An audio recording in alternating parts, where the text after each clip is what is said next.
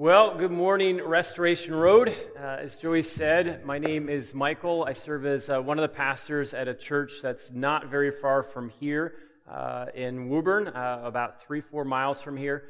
And I know Joey said some really nice things about me there, but uh, hopefully you know this. Uh, if you're newer to Restoration Road, you're going to discover in Joey and Natalie, they're a godly man and a godly woman who, first and foremost, love Jesus with all their heart, love one another, love their kids, uh, and they love this church. And it's been exciting to see what God, in six you know, short years uh, of being around as a brand new church plant, what God's already done in six short years.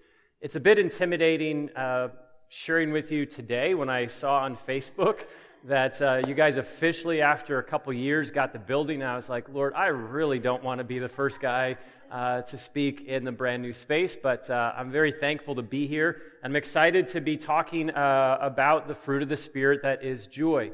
One of the things that Joey has done at the beginning of each message uh, in the series, The Nine, is he shared with you a prayer uh, that was initially prayed by John Stott. I'm not going to read the whole prayer, but the part of the prayer that has been really encouraging, uh, but also convicting to me is cause the fruit of the Spirit to ripen in my life. God, would you cause the fruit of the Spirit to ripen in my life? It's such a powerful prayer, but it's also a really practical prayer to pray. So I know you haven't covered all of the fruits of the Spirit, but my question for us this morning is if the fruit of the Spirit is love and joy and peace and patience and kindness and gentleness and faithfulness and self control, is there any one of us here this morning that would not want God to answer that prayer in your life? I mean, is there anyone here this morning that would not want God to make you more loving? Or to make you more kind, or to make you more gentle, or to help you to have more self control, or to be patient. I'm guessing every single one of us would say, God, would you please answer that prayer that fruit would be ripened in our lives? But I think if we're honest, and I know for myself, I have asked the question, God, why are you taking so long to answer this prayer? I am praying that you would make me more loving or more kind or more patient uh, more faithful, gentle self control. Why are you taking so long to answer that prayer? And I think this is the third message or fourth message in the series, The Nine. But one of the things that I've loved that Joey has done with each message so far is he's reminded me and he's reminded all of us of this simple truth that fruit is gradual. That fruit in our lives is a gradual thing. Another way to think about that is God doesn't just flip the switch of love in our life. God doesn't just flip the switch of peace or patience or kindness in our life.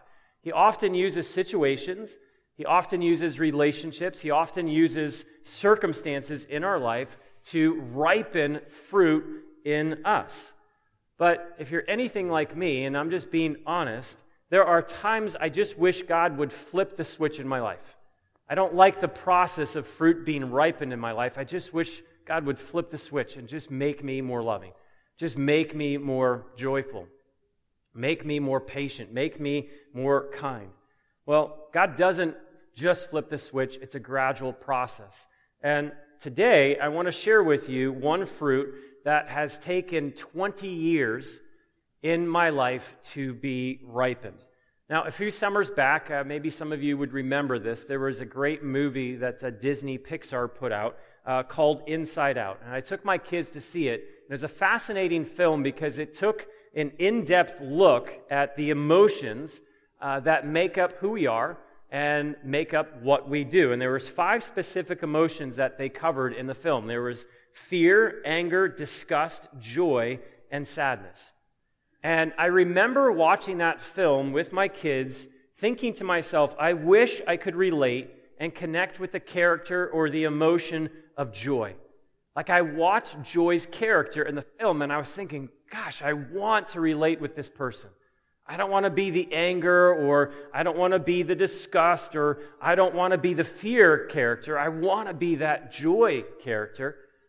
But as the film went on, I was just again struck with the character or the emotion that resonated most with me is sadness. Now, the fruit of the Spirit that I want us to consider today is joy. And for me, this is the one fruit that's taken 20 plus years in my life to ripen. And I say the better part of 20 years uh, because for the past two decades, I have battled and struggled with depression. Uh, depression has been a huge part of my story, specifically since my early 20s. Um, I write this I'm a pastor, and I struggle with depression. I know you're not really supposed to say that as a Christian, and certainly not as a pastor, but the truth is, I have struggled on and off with depression for as long as I can remember. Now, I didn't actually write that. That was another pastor who wrote that uh, in a book that I had read years back. But it may as well have been me writing that because, as best as I can recall, depression, discouragement, and heavy bouts of sadness have been part of my story for the better part of two decades. Now, I know most of you don't know who I am, but that is hard for me to publicly admit because the public perception is that if you're a Christian, especially if you're a pastor, then nothing but joy should be overflowing from you at all times. I mean, after all, joy is one of the fruits of the Spirit. So if joy is not part of your everyday experience, then the assumption is, well, Michael, you must have a lack of faith or you must have some hidden sins in your life. I would tell you that certainly there have been times where there's been a lack of faith. And I would certainly tell you that there have been plenty of sins that certainly contributed to depression or depressive tendencies that I had. But as I studied the scriptures, I discovered that I was not the only person that struggled with bouts of sadness. With bouts, I mean heavy bouts of sadness and discouragement and times of despair. Uh, a few examples, uh, two prophets in particular. One, uh, a prophet named Elijah. This is in 1 Kings chapter 19. It says this Then he went on alone into the wilderness, traveling all day. He sat down under a solitary broom tree and he prayed that he might die. I have had enough, Lord, he said. Take my life, for I am no better than my ancestors who have already died. God, I'm done. I've had enough. Just take me. Or how about the prophet Jeremiah who said this I curse the day that I was born. May no one celebrate the day of my birth. I curse the messenger who told my father, Good news, you have a son. Oh, that I had died in my mother's womb, that her body had been my grave. Why was I ever born? My entire life has been filled with trouble, sorrow, and shame. Gosh, you look at those guys and you're like, man, where is the joy? Both of these guys who are prophets of God are just wanting to die. Or how about King David, who largely wrote m- many of the Psalms? He says in Psalm 42, Why am I discouraged? Why is my heart so sad?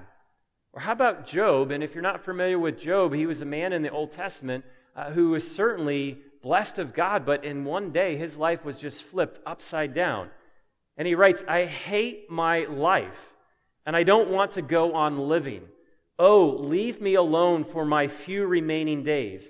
And now my life, it seeps away. Depression haunts my days.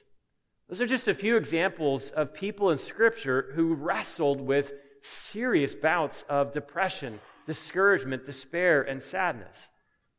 But how about other maybe men and women in, outside of Scripture, maybe more in our day and age? How about Mother Teresa? I think if you're familiar with Mother Teresa, who died almost two decades ago, you would say, gosh, she was a woman who saw God do so many phenomenal things in, with, and through her life.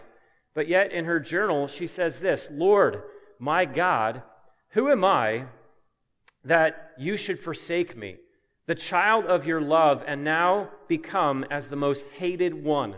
the one you have thrown away as unwanted and unloved. I call, I cling, I want, and there is no one to answer, no one on whom I can cling. No, no one. Alone, I am told God loves me, and yet the reality of darkness and coldness and emptiness is so great that nothing touches my soul. That's what Mother Teresa said. Or maybe Joey's quoted him before, Charles Spurgeon, who was known as one of the most prolific and phenomenal preachers ever, says this I find myself frequently depressed, perhaps more so than any other person here. See, the reality is, I could go on and on with both men and women in the scriptures and men and women who we would say are godly men and women outside of scriptures that battled depression, that battled heavy bouts of despair, discouragement, uh, and sadness. Now, if the stats are all true, it would lead us, they would tell us that one in four people currently today are struggling with depression. One in four people, so one in four of us here today are battling depression, battling despair, discouragement, sadness. Now, I don't know if that's you, and I don't know if this resonates with you. I'm certainly no means an expert in depression, but what I have learned about depression is it has many faces. It's very multifaceted. There are people who are crippled by their depression. They have a hard time functioning in just day to day activities, day to day work, day to day relationships. There are some people who have learned to manage their depression, but it's still there. They're just managing their depression as they go about their day. For me, it wasn't so much crippling and it wasn't so much something I learned to manage. For me, it was something that I had to mask. I had to hide that I was battling and struggling with depression. I've been in pastoral ministry for uh, 21 years now. So, for the better part of 20 years, I not only lived under the weight of my own expectations that I had on myself, but I also lived under the weight of what other people expected from me. Like I mentioned before, people expected, Michael, you're a pastor, you walk with God, you should just be oozing with joy. You should be constantly smiling and laughing all the time. And because I knew that's what people expected of me, I had to wear what I just simply called joy's mask so that people thought I was a joyful person. But if I'm being honest, joy was not a fruit of the Spirit to be found in my life uh, for the better part of 20 years. When I was alone, these are the questions that I would wrestle with God, what's wrong with me? Why am I so sad? Why can't I just snap out of this? And God, will I always be like this? Will I always feel like there is a dark cloud hovering around me no matter where I go? And the hard reality with those questions that I was asking is that I had no answers. Thus, it made discouragement and sadness feel that much heavier and that much darker. Now, before I share with you uh, what God's been teaching me this past year about the fruit of joy in my life, there's just one foundational truth about depression that's helped ripen the fruit of joy in my life that I wanted to share with you. Now, I've already highlighted that some extremely godly men and women, they battled with depression or heavy bouts of discouragement and sadness. I just want you to know it's not a sign of spiritual immaturity or it's not a sign of lack of faith or it's not a sign of sin if you or people you know are struggling with depression or struggling with discouragement or despair or sadness. So, the truth that it helped me begin to ripen the fruit of joy in my life was this God is not afraid of my depression. God is not afraid of your depression. He's not afraid of your sadness. He's not afraid of your despair. He's not afraid of the questions that you and I may have been wrestling with. Uh, a very helpful book that I read uh, years ago called Broken Pieces uh, written by a husband and wife, Stephen Robin Bloem, they said this David, King David, and the other psalmists often found themselves deeply depressed for various reasons.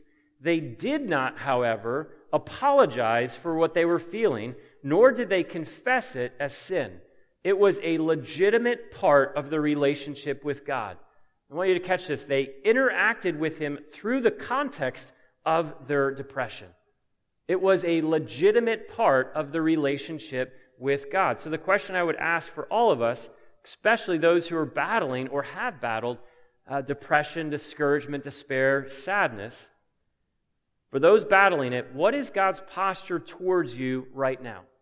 Like, think about this for a minute. When you think about how God sees you right now, what do you envision the look on his face to be when he looks upon you? Just think about that for a moment. If God is looking upon you, what is the posture, what is the look on God's face when he sees you? Now, for me, when I would answer that question, I would say, all right, if I'm being honest, the look that is on God's face is one of disappointment. He's a disappointed dad. He's a disappointed father. He's shaking his head at me, just saying, Davis, when are you going to get it? Like, I, I honestly viewed that's how God saw me. Michael, how could you feel like you're feeling in light of everything I've ever done for you?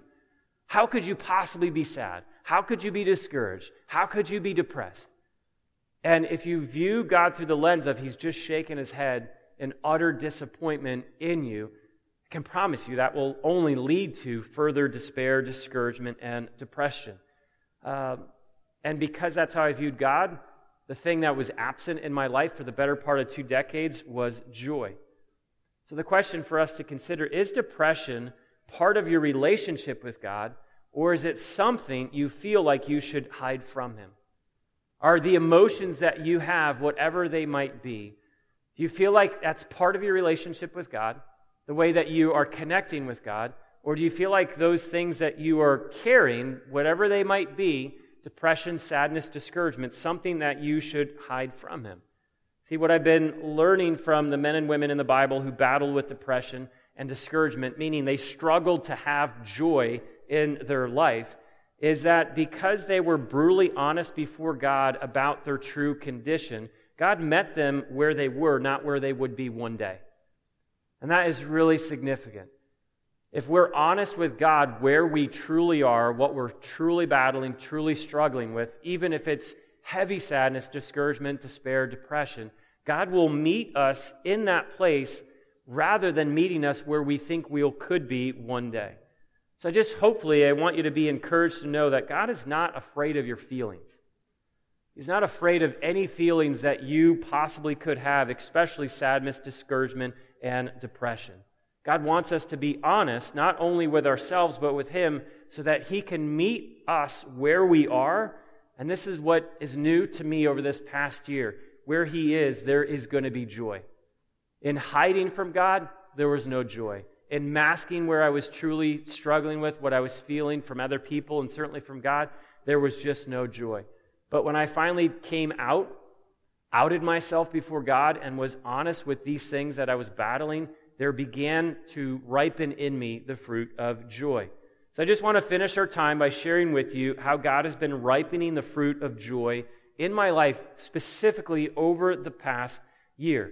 I want to share with you two reasons I can say, I'm being honest when I say this, for someone who battled depression for the better part of 20 years, I can honestly say over the past year, literally 365 days, depression is in my rearview mirror, and what I see now in front of me is joy in ways that I've never, never have experienced before.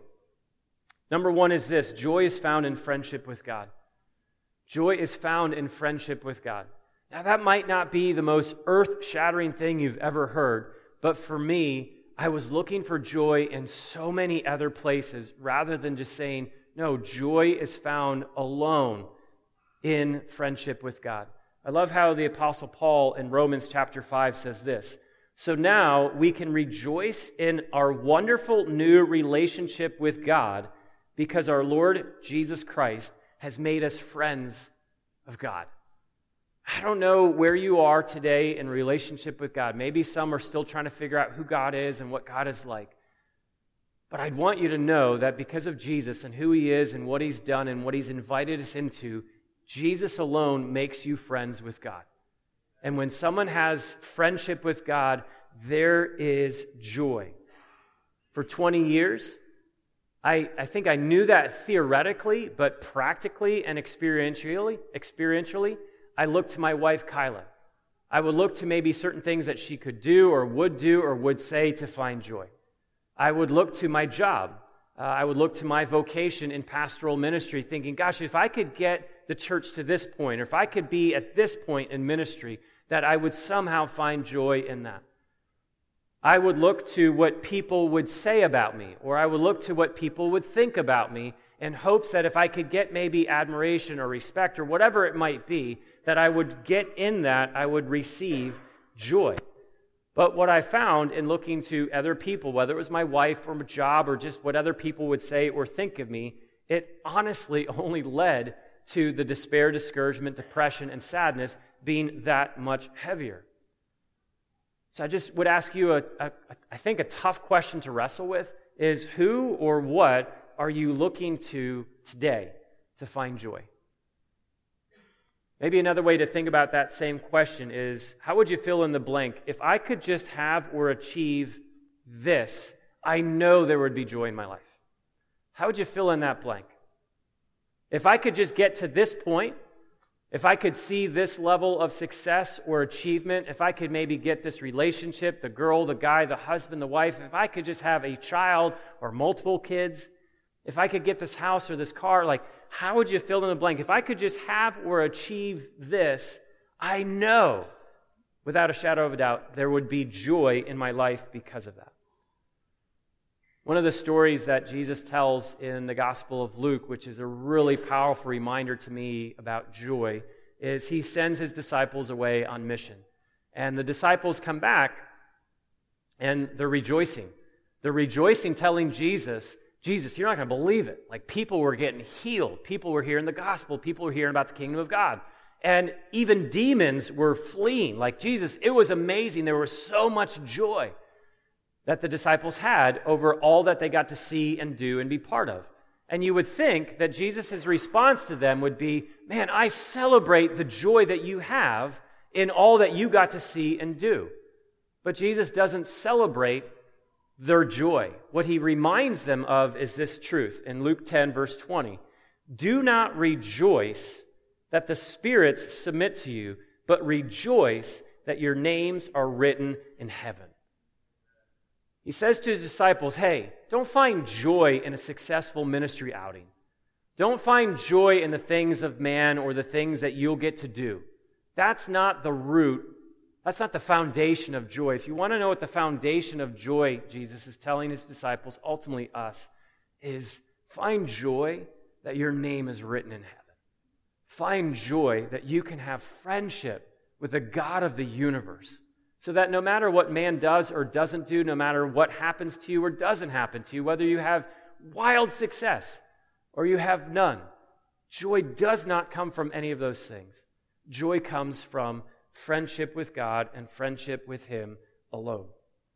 It's not to say that when great things happen in our lives that we can't celebrate those things.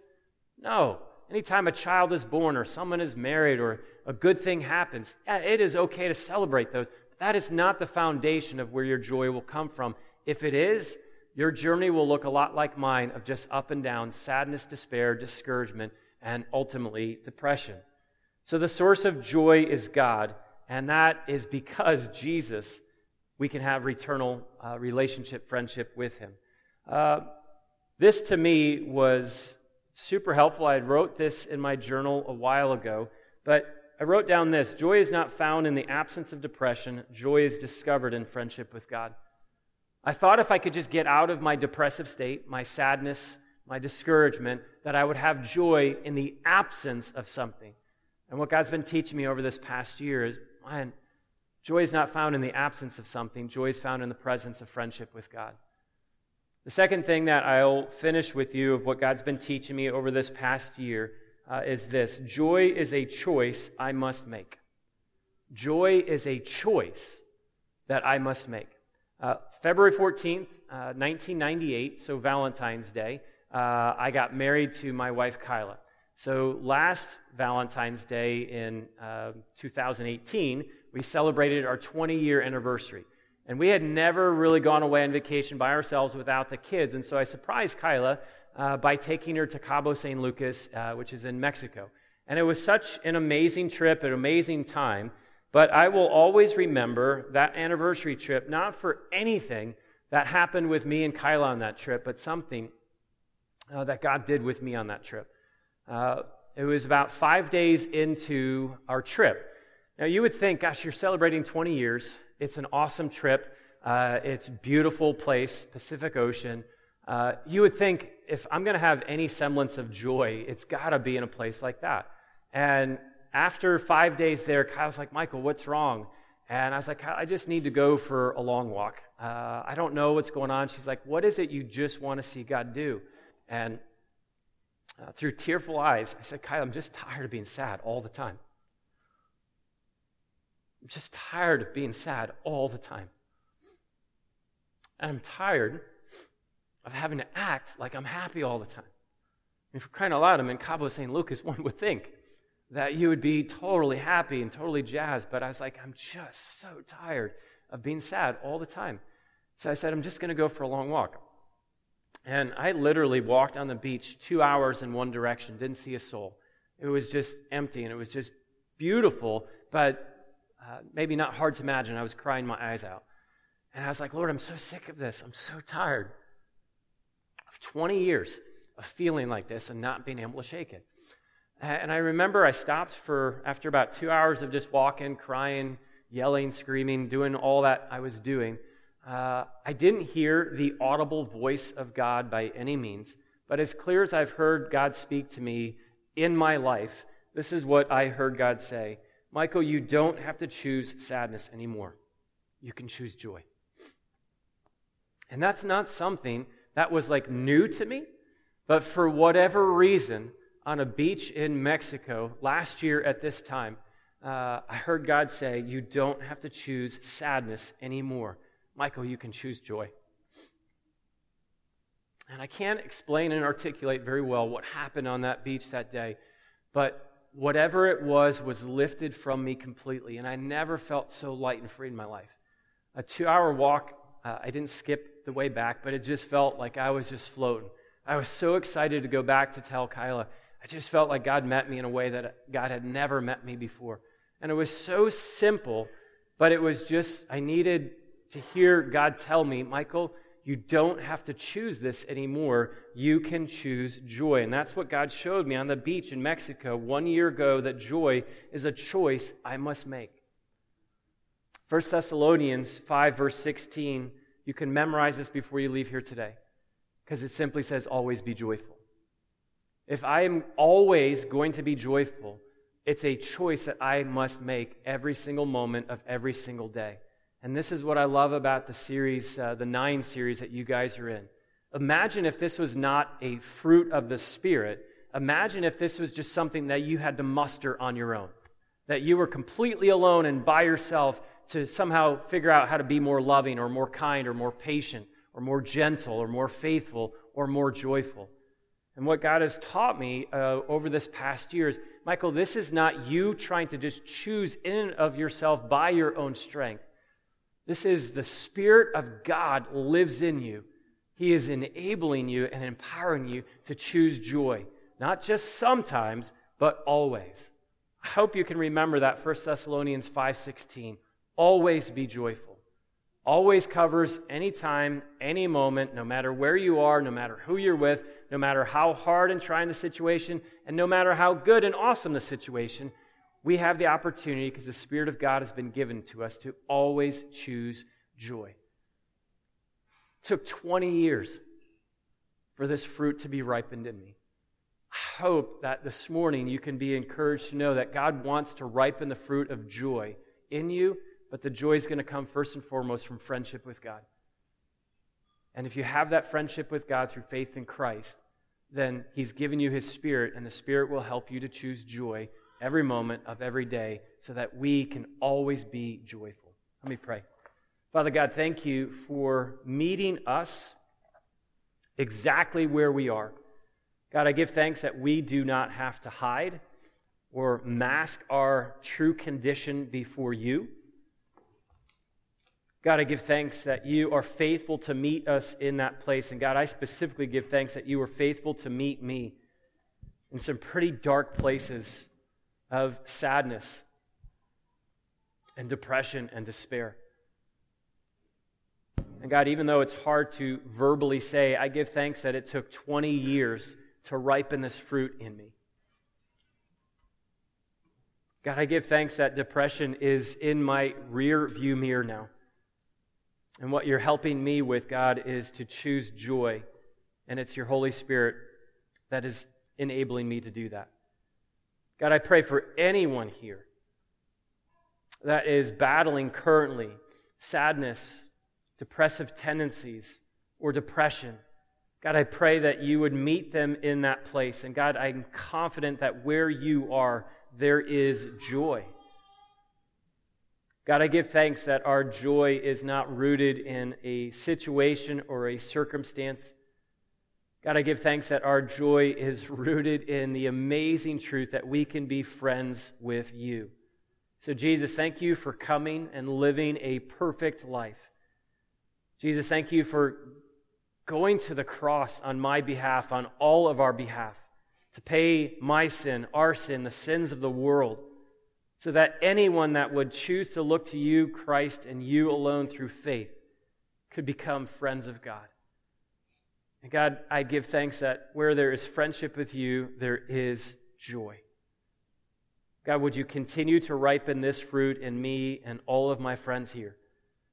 That it would be said of the men and women of Genesis and the men and women of Restoration Road that they are men and women who are always joyful because our joy is rooted in friendship with God.